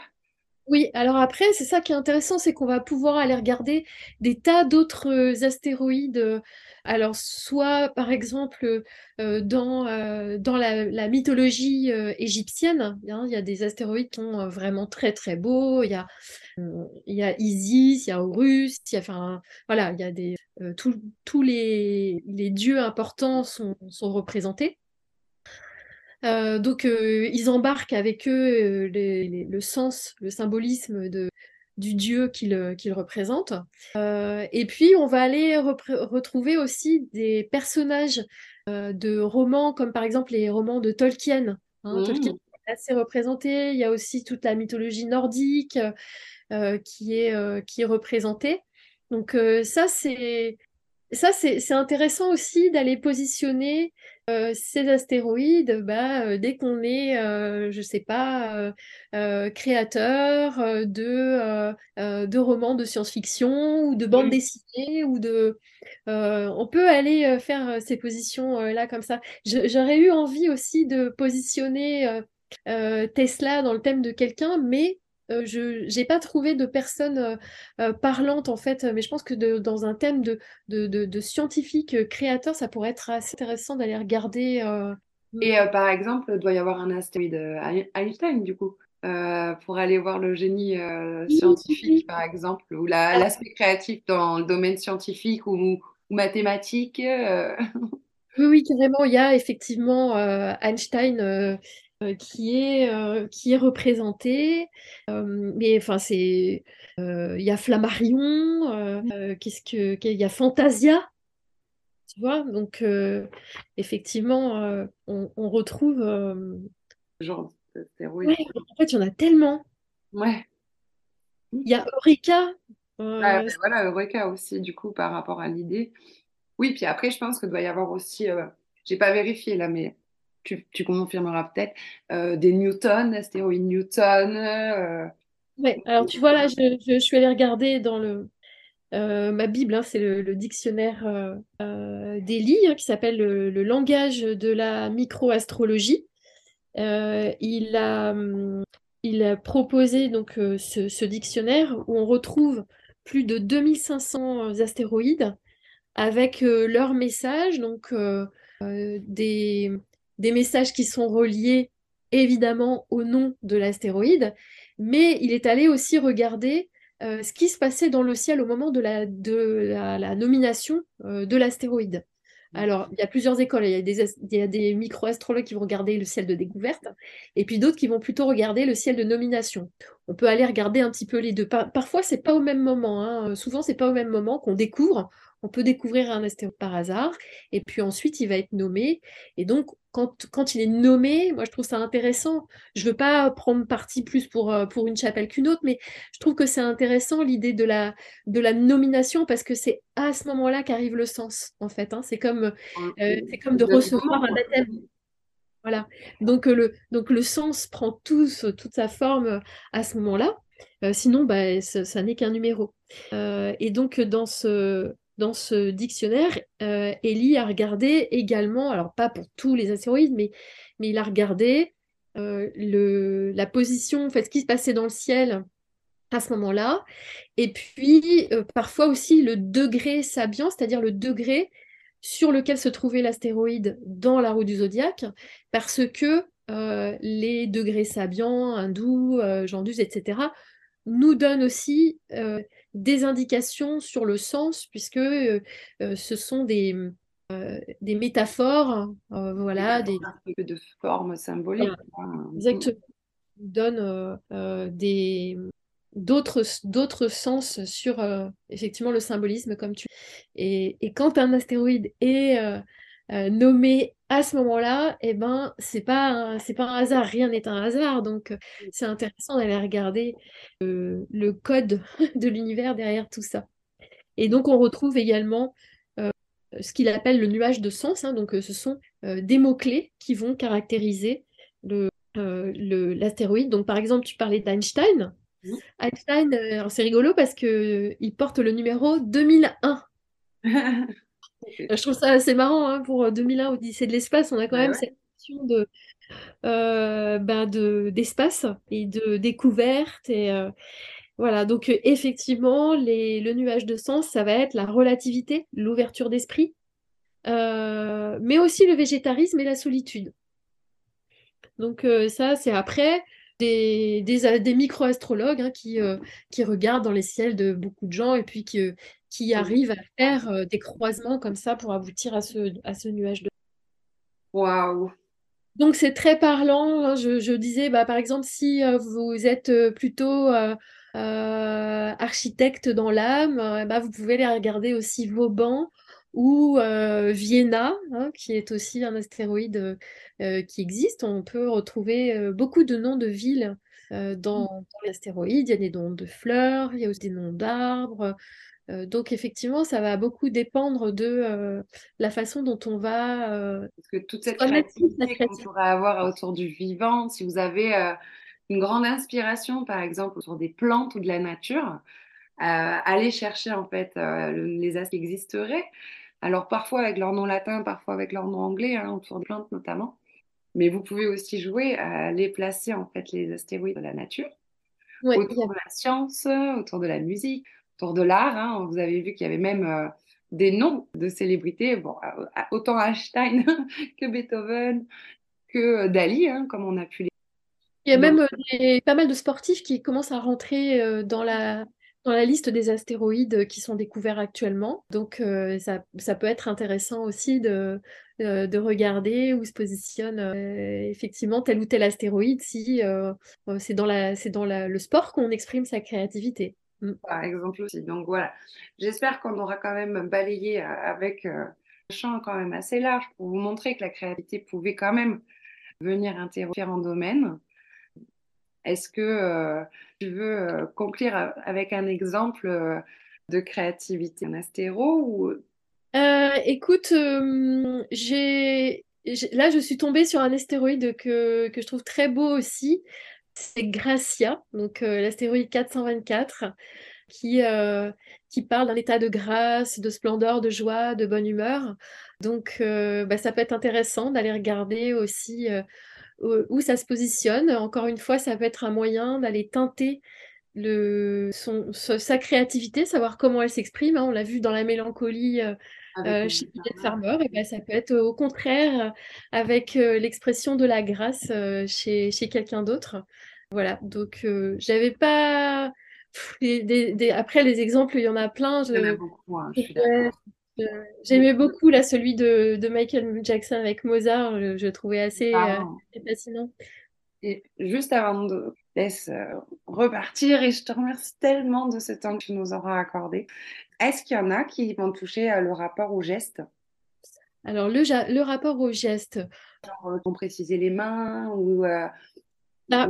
vont préciser que l'expression active, tu vois, par exemple, potentiellement, elle serait plus mentale, du coup, tu vois euh, ce genre de cheminement qu'on pourrait avoir aussi dans notre propre recherche à, à, toucher en fait à comment manifester justement en fait ce verbe créateur, cette intuition qu'on peut avoir et ce besoin de créer et de sans parfois, euh, on a parlé des freins, des questions de légitimité, mais peut-être que parfois aussi on peut se sentir un peu euh, limité dans comment l'exprimer dans la matière oui, alors ça c'est intéressant. Après, c'est là où c'est un peu compliqué, où effectivement il faut connaître mmh. euh, les, il faut connaître les mythes avec lesquels on travaille et, voir parce que on est tous porteurs de mythes. Hein, en fait, euh, on, ne s'en rend pas compte, mais euh, c'est pas pour rien que que la culture grecque, mais de la Grèce antique, euh, nous, nous, nous, berce encore. Euh, on a quand même des grands mythes fondateurs qui sont, euh, qui sont nés de cette, de cette culture grecque, gréco-romaine, mais surtout grecque. Après, effectivement, on peut être aussi teinté de, de, la mythologie égyptienne, ou etc., ou, ou d'autres cultures. Hein. Je pense par exemple à l'astrologie védique. Mmh. bon, bah, pour moi, ça me parle moins parce que j'ai moins d'affinité, tu vois, avec cette culture, cette culture de l'Inde. Euh, mais pour autant, des gens qui sont très marqués par ça, ils vont pouvoir retrouver euh, des choses à travers, euh, à travers les, les, mythes qui sont portés par, par, la, par la culture. Là, je, quand tu me parlais des mains, bah, après, moi, ça me fait penser par exemple à Héphaïstos. Et oui, voilà, de, l'orfèvrerie, même de la pratique. ça, c'est intéressant. Donc, 22-12 Héphaïstos, et il va nous donner certainement de belles indications sur quelqu'un qui va travailler de ses mains, qui va être un sculpteur ou qui va, euh, qui va travailler autour du feu, qui va travailler peut-être mmh. euh, le, le, verre, je ne sais pas, mais en tout cas peut-être les pierres précieuses ou bien, euh, ou bien le, tout ce qui est bronze, tout ce qui est... En tout cas, ça peut teinter de thématique. Exactement, oui, parce que là, c'est vraiment donner forme, donner forme à quelque chose.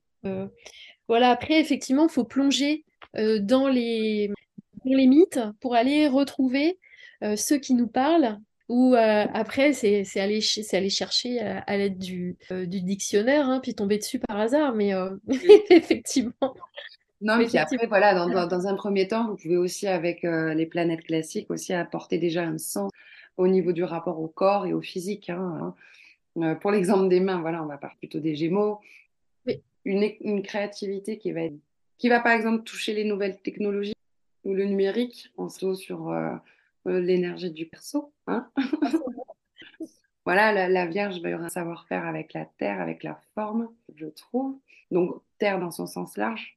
Oui, et, puis euh, après, effectivement, une planète comme, euh, comme une Uranus, moi je me souviens, j'avais été assez marquée de voir que Disney, il était très marqué par, par Uranus, tu vois. Oui. oui, mais en même temps, c'est un nouveau média, le cinéma et l'animation. Et moi, je trouve ça génial, par exemple, pour parler d'Uranus John Herschel, qui est l'inventeur du cyanotype, en fait, c'est son oncle qui a découvert le principe, enfin, qui a découvert Uranus, et c'est l'inventeur du graphique. Enfin, voilà, il y a, je trouve que voilà, il y a des subtilités comme ça qui peuvent tisser du sens et aussi vous amener, en fait, à aller creuser autour de la micro-astrologie par rapport à déjà les recherches autour de votre carte. Parce que voilà, on vous invite à ouvrir ce champ de voyage et d'expérience euh, avec euh, les astéroïdes et les planètes naines, mais déjà partir du sens à l'intérieur de vos propres cartes du ciel avec les éléments de base, vous pouvez très vite, en fait, en laissant un petit peu euh, l'air circuler dans les idées, trouver des pistes, en fait, pour aller euh, bah, voyager, toucher à des espaces un peu de conscience, hein, par euh, ah bah oui, ça, c'est sûr que effectivement, ça, quand on quand on touche aux planètes ou aux astéroïdes, bah, ça nous apporte beaucoup d'énergie, mais ça effectivement, ça nous peut nous nous fatiguer aussi. c'est c'est pour ça que moi, je suis toujours un petit peu réticente avec tous les rites de, de la Lune, hein, parce que je trouve que la Lune, elle porte beaucoup d'émotionnel enfantin qu'on n'a pas trop bien géré et que euh, euh, notre euh, souhait à tous, c'est quand même d'évoluer, de grandir.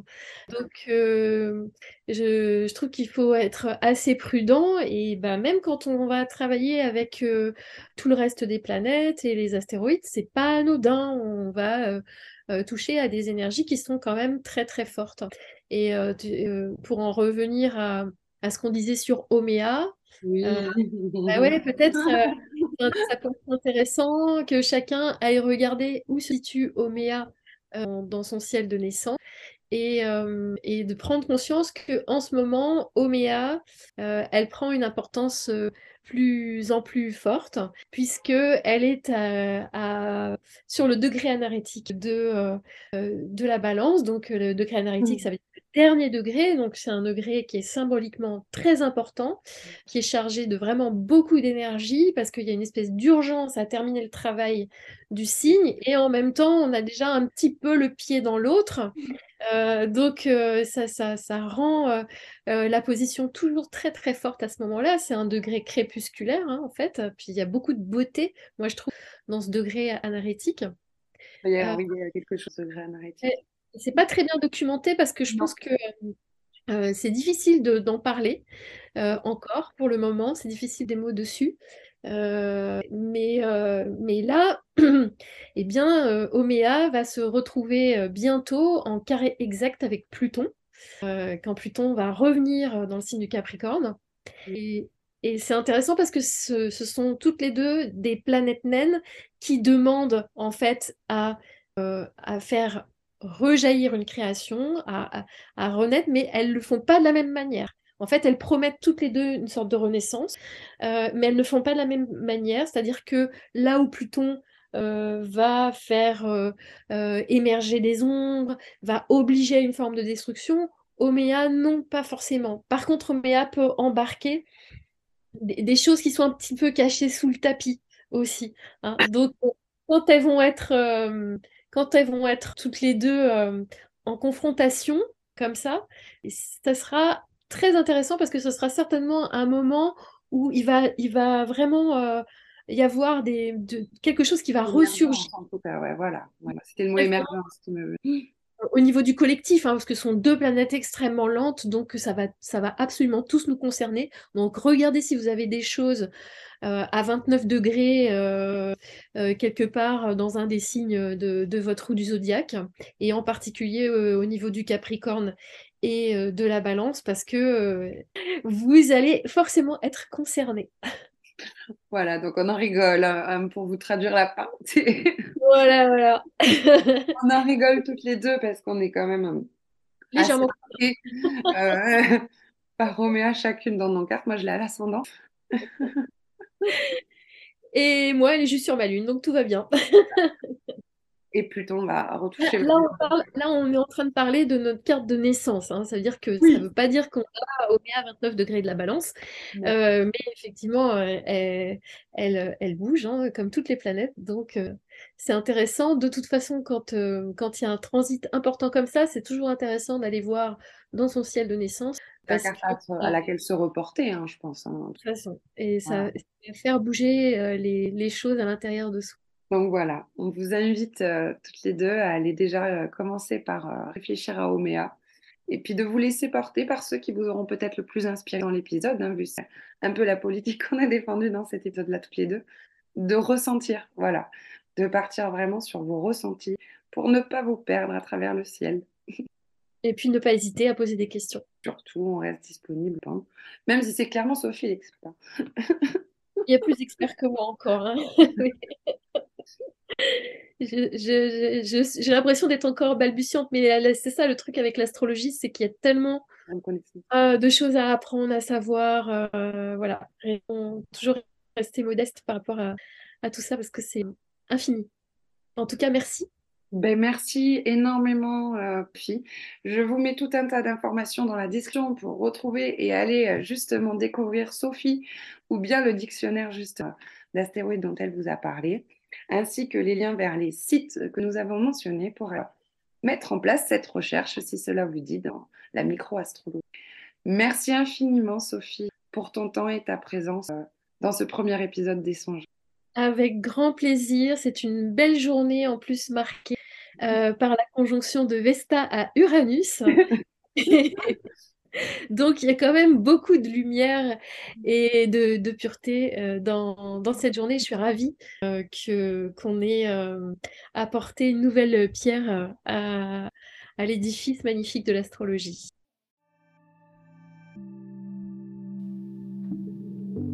Duo touche à sa fin. J'espère que tu auras pu être inspiré, que tu repars avec des idées et des images. Si tu as aimé mon travail, tu peux me soutenir en likant, t'abonnant ou bien encore en partageant. Les commentaires peuvent m'aider également. Tu peux me retrouver sur Instagram et mon site est dans la description. Je t'espère riche d'informations et je te dis à très vite en duo.